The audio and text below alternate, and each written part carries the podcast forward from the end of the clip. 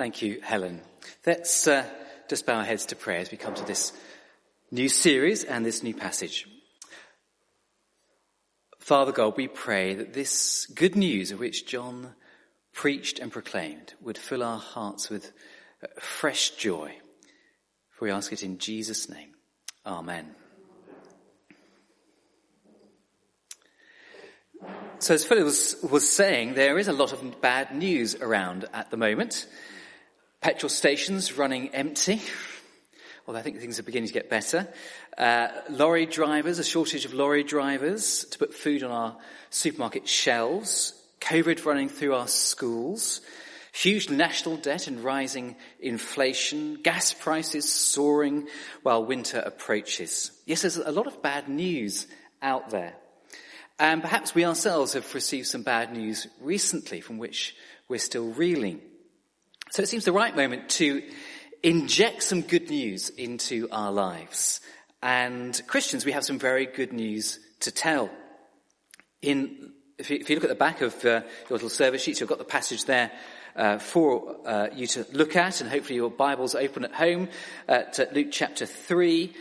We read in verse 18, that with many other words, John exhorted the people and proclaimed the good news to them. And in fact, throughout these chapters in uh, Luke's Gospel, chapters 3 to 6, we're going to be based over October and November. This idea of good news comes up again and again. So in chapter 4 verse 18, we read that Jesus declares, the Spirit of the Lord is on me because he's anointed me to proclaim good news to the poor. And again in chapter 4 verse 43, Jesus says, I must proclaim the good news of the kingdom of God to other towns also, because that is why I was sent. Each time, the same Greek word for good news is used, euangelizomai, however you pronounce it, uh, from which we get the word evangelical, the one who speaks or declares good news. Both John the Baptist and Jesus have good news to tell, news that is still fresh and wonderfully relevant for us today. Indeed, as the evangelist Rico Tice likes to say, if this is not the best news you have ever heard, you've not yet truly understood it. However, sadly, many today have yet to hear this good news. When it's taught in schools, it's taught as old news, as history, not as fresh good news.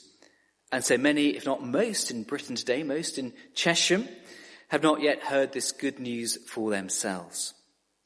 And even if we're Christians, we too need to hear this good news again and again throughout our lives for the sake of our own souls, but also for the sake of others, so that we're in a better position to share this news with those we live with and work with and play with. So over the next few weeks, we're going to look again at this good news that first John the Baptist and then Jesus came to tell. And this morning, we're going to start with John. We'll come back to the first chapters of, of Luke uh, over Christmas. So we're going to start in chapter 3. And the first thing we see here is that Luke sets and locates John in real history.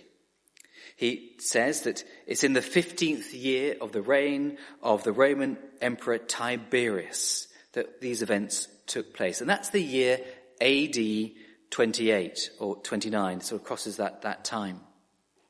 When Pontius Pilate is also governor of Judea, and under them local leaders of Herod, uh, his brother Philip and Lysanias are in post as the local leaders. So the point Luke is making here is that this is definitely news that John has to tell. Just like you would read in a paper today or watch on your television screens. These are all real people in real history. And this isn't therefore just a, a good story. This is good news. So why was John's news good news? And at first glance, it doesn't look that promising. John begins by telling the crowds coming out to be baptized by him, you brood of vipers, who warned you to flee from the coming wrath? John wouldn't have fitted well with the modern preference for unconditional positive affirmation. And yet, John has good news to share. Because truly good news is God news, and John has God news for us. First, that forgiveness is possible, and secondly, that the Messiah is coming.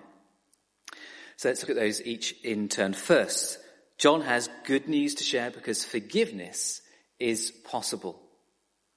Verse 3 we went into all, he went into all the country around the Jordan, preaching a baptism of repentance for the forgiveness of sins. Whatever we have done, whatever wrongs we have committed, the good news is forgiveness is possible if we repent.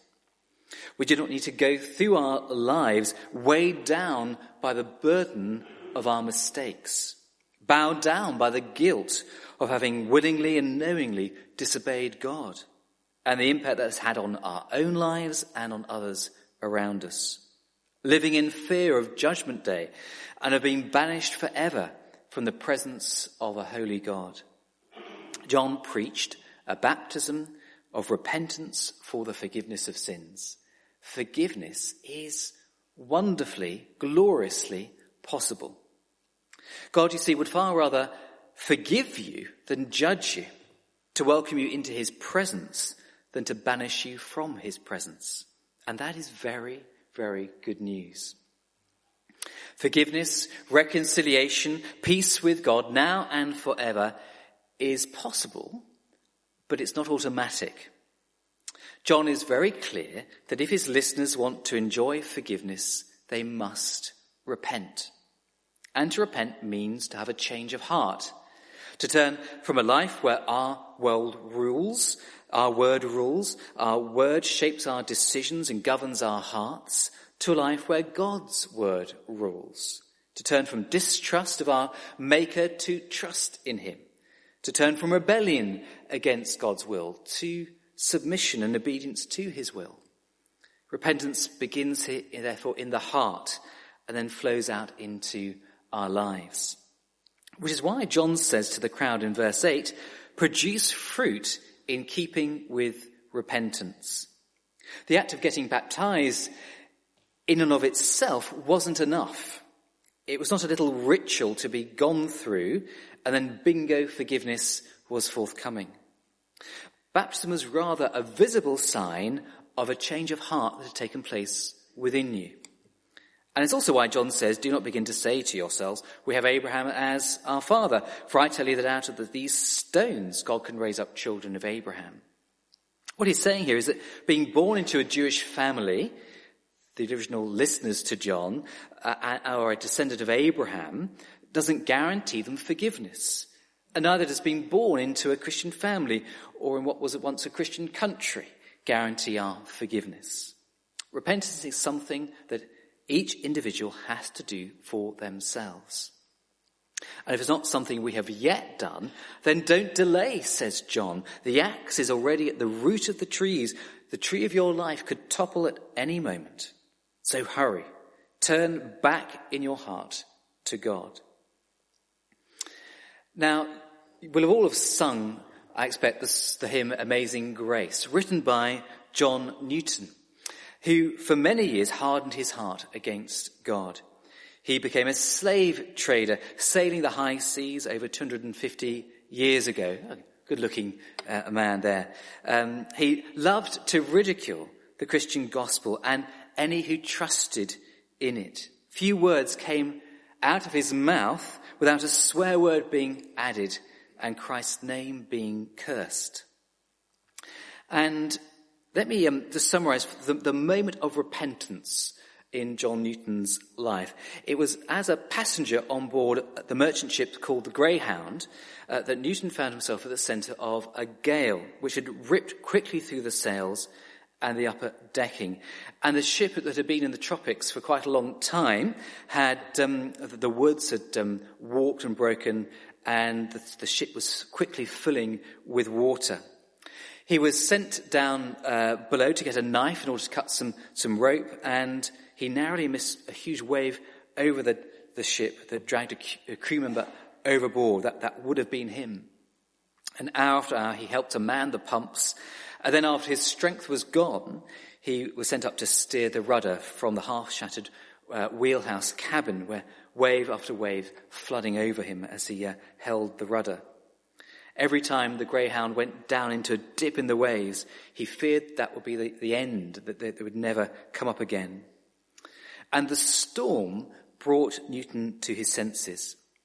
For the first time in a long time, he, he wrote later, he dreaded death, that there would in fact be no forgiveness for him. He'd cursed God to his face over and over again. And I thought, Newton wrote later, that there never was nor could be such a sinner as myself. And for years, all this talk of forgiveness had meant nothing to him. He had mocked it. But now, death staring him in the face, Newton's greatest fear was that his actions had put him beyond forgiveness. And his heart began to change. In the sodden, battered cabin, he took his first step towards repentance, casting himself on the mercy of God. There was still much that he didn't understand, but from now on he would trust what the Bible had to teach him. They got through the storm, he picked up a Bible on the ship that he found, and there was a different spirit. The defiance had left him, and he lapped up what the Bible had to teach him about forgiveness. And his repentance was, was from that moment uh, he didn't turn back, and it was ongoing. And that ingrained habit of swearing left him. In fact, we're told he never swore again. And if that was what repentance was like for John Newton, I wonder what repentance looks like for you and for me.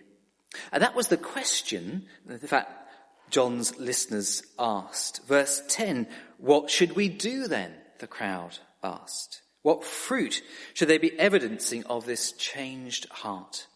John answered in verse 11, anyone who has two shirts should share with the one who has none. Anyone who has food should do the same. What he's saying here is that the evidence of a changed heart towards God is seen in a change in our actions towards other human beings. A love for God is to be seen in a practical love for a neighbor in need. And John sends the tax collectors and the soldiers who came to him for baptism back to the Ten Commandments for guidance as to what repentance looked like for them. No more stealing, no more collecting more money than required in order to line your own pocket. No more bearing false witness. No more lies and threats to extort money from the vulnerable. Such actions won't earn their forgiveness, but they do reveal a truly repentant heart. So depending on our own starting point, repentance will mean different things. For one, it might mean a change in our attitude towards our neighbour. People might walk past. Now we might think, how can I help them? To another, it might be the way we do business, or the way we claim our expenses, or yet to another, a renewed commitment to telling the truth, whereas previously we would have lied to get our way out of a tricky situation. Repentance will mean different things to different people. But of course, such changed lives are very good news. The good news that forgiveness is possible when embraced changes us on the inside and on the outside. And begins to trickle through society, reducing injustice, building community, shaping nations, while lifting a weight from our own shoulders and removing that fear of judgment from our hearts. Yes, John has good news to share. This is the gospel we have to tell. And the more we reflect on this good news, the more we will want to tell it. That's our first point this morning. But John has more good news to share, which brings us to the second point of John's message. The good news is that the Messiah is coming. Verses 15 to 17. The people were waiting expectantly and were all wondering in their hearts if John might possibly be the Messiah. John answered them all, I baptize you with water, but one who is more powerful than I will come, the straps of whose sandals I'm not worthy to untie. He will baptize with the Holy Spirit and with fire. The crowds were on the right lines, weren't they? The Messiah promised by the prophets had indeed arrived. It's just that it's not John the Baptist. He is the warm-up act. He is come to prepare the way, just as the prophet Isaiah predicted. John for now takes center stage. The Messiah awaits in the wings backstage. The moment has almost come for John to exit the stage. By the end of chapter, well, by end of verse um, 20, he's thrown into one of Herod's cells. John gives us a flavour of the importance of this replacement. He is much, much more powerful than John. I'm not even unworthy, he says, to untie the straps of this person's sandals, a task usually given to the lowliest of servants. John baptized with water, but this far more powerful figure will baptize people with the Holy Spirit. I can wash someone on the outside, says John, but this person will be able to wash you on the inside. I can speak about forgiveness, about being made washed and made clean. This person will actually bring it about. He is the one who will pour upon you the cleansing, renewing, empowering, life-giving Spirit of God and help you to be indwelt by this powerful, life-giving Spirit. Here is, in other words, our Saviour, the one who John will make, will make John's promise of forgiveness real. That is what the Messiah is coming in the world to do. And that is, of course, very, very, very good news. No other religion can guarantee your forgiveness on behalf of Almighty God. Here is the one person who can do that, about to come from behind the curtain onto the stage of human history. And it won't be long. We'll see it next week who Luke reveals this person to be. Verse 21. You won't have it on your sheets, but it's, it's there in our Bibles. When all the people were being baptized, Jesus was baptized too. And as he was praying, heaven was opened and the Holy Spirit descended on him in bodily form like a dove. And a voice came from heaven, You are my son whom I love. With you I am well pleased.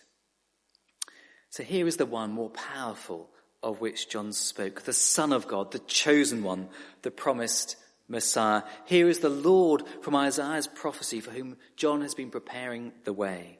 Here is the one Israel were told to expect for hundreds of years.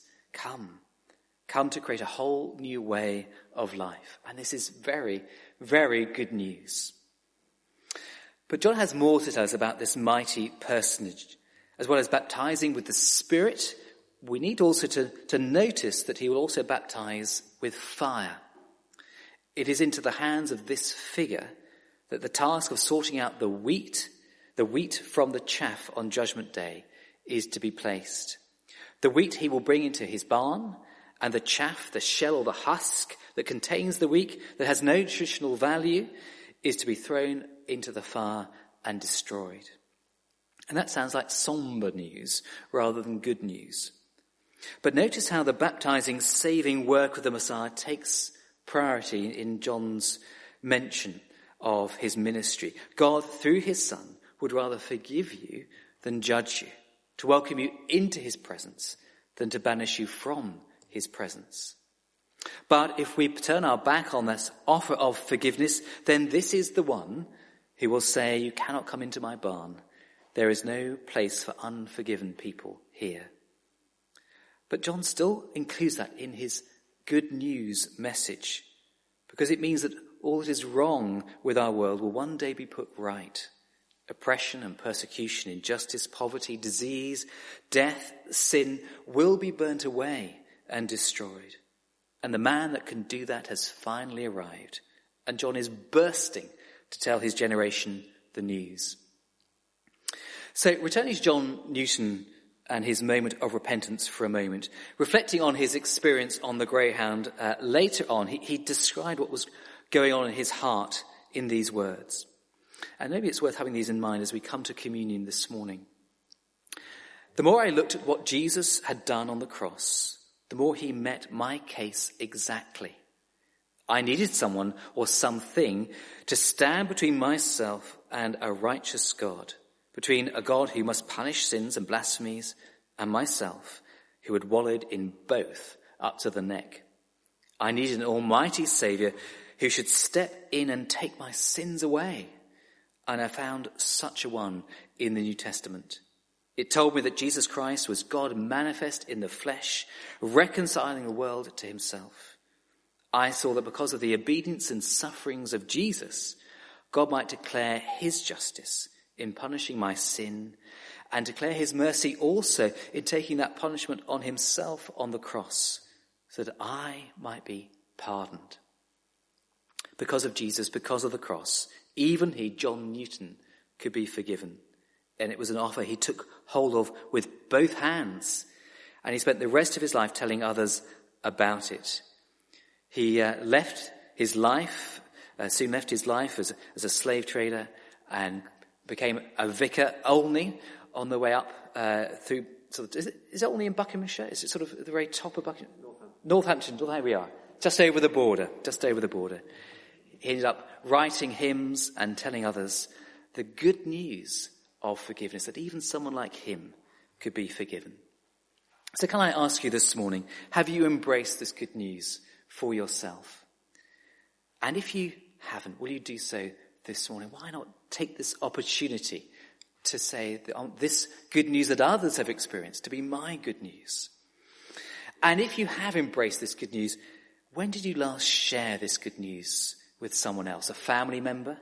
Uh, a friend? A colleague? Perhaps a stranger you met in the street? We don't have to have all the answers to all people's questions, but all we need to do is share what this good news means to us. We have then good news as Christians to share. Forgiveness is possible. And the one in whom forgiveness is to be found has come. He is the Lord Jesus Christ, and he is coming again one day to sort the wheat from the chaff. So this good news has an urgency to it. It'd be wonderful, wouldn't it, to see it on the front pages of our newspapers where it belongs. But the modern, modern world doesn't do forgiveness. Fall foul of Facebook, fall foul of Twitter, and we might quickly find ourselves cast out and cancelled. There is a lack of forgiveness in this new way of, of thinking and living. But if we come back to Christ, if we have a society based on forgiveness, based on Him, well, then we'll find we're far more forgiving as a nation, as a society. We need Jesus and we need this message more than ever. Let's pray together now.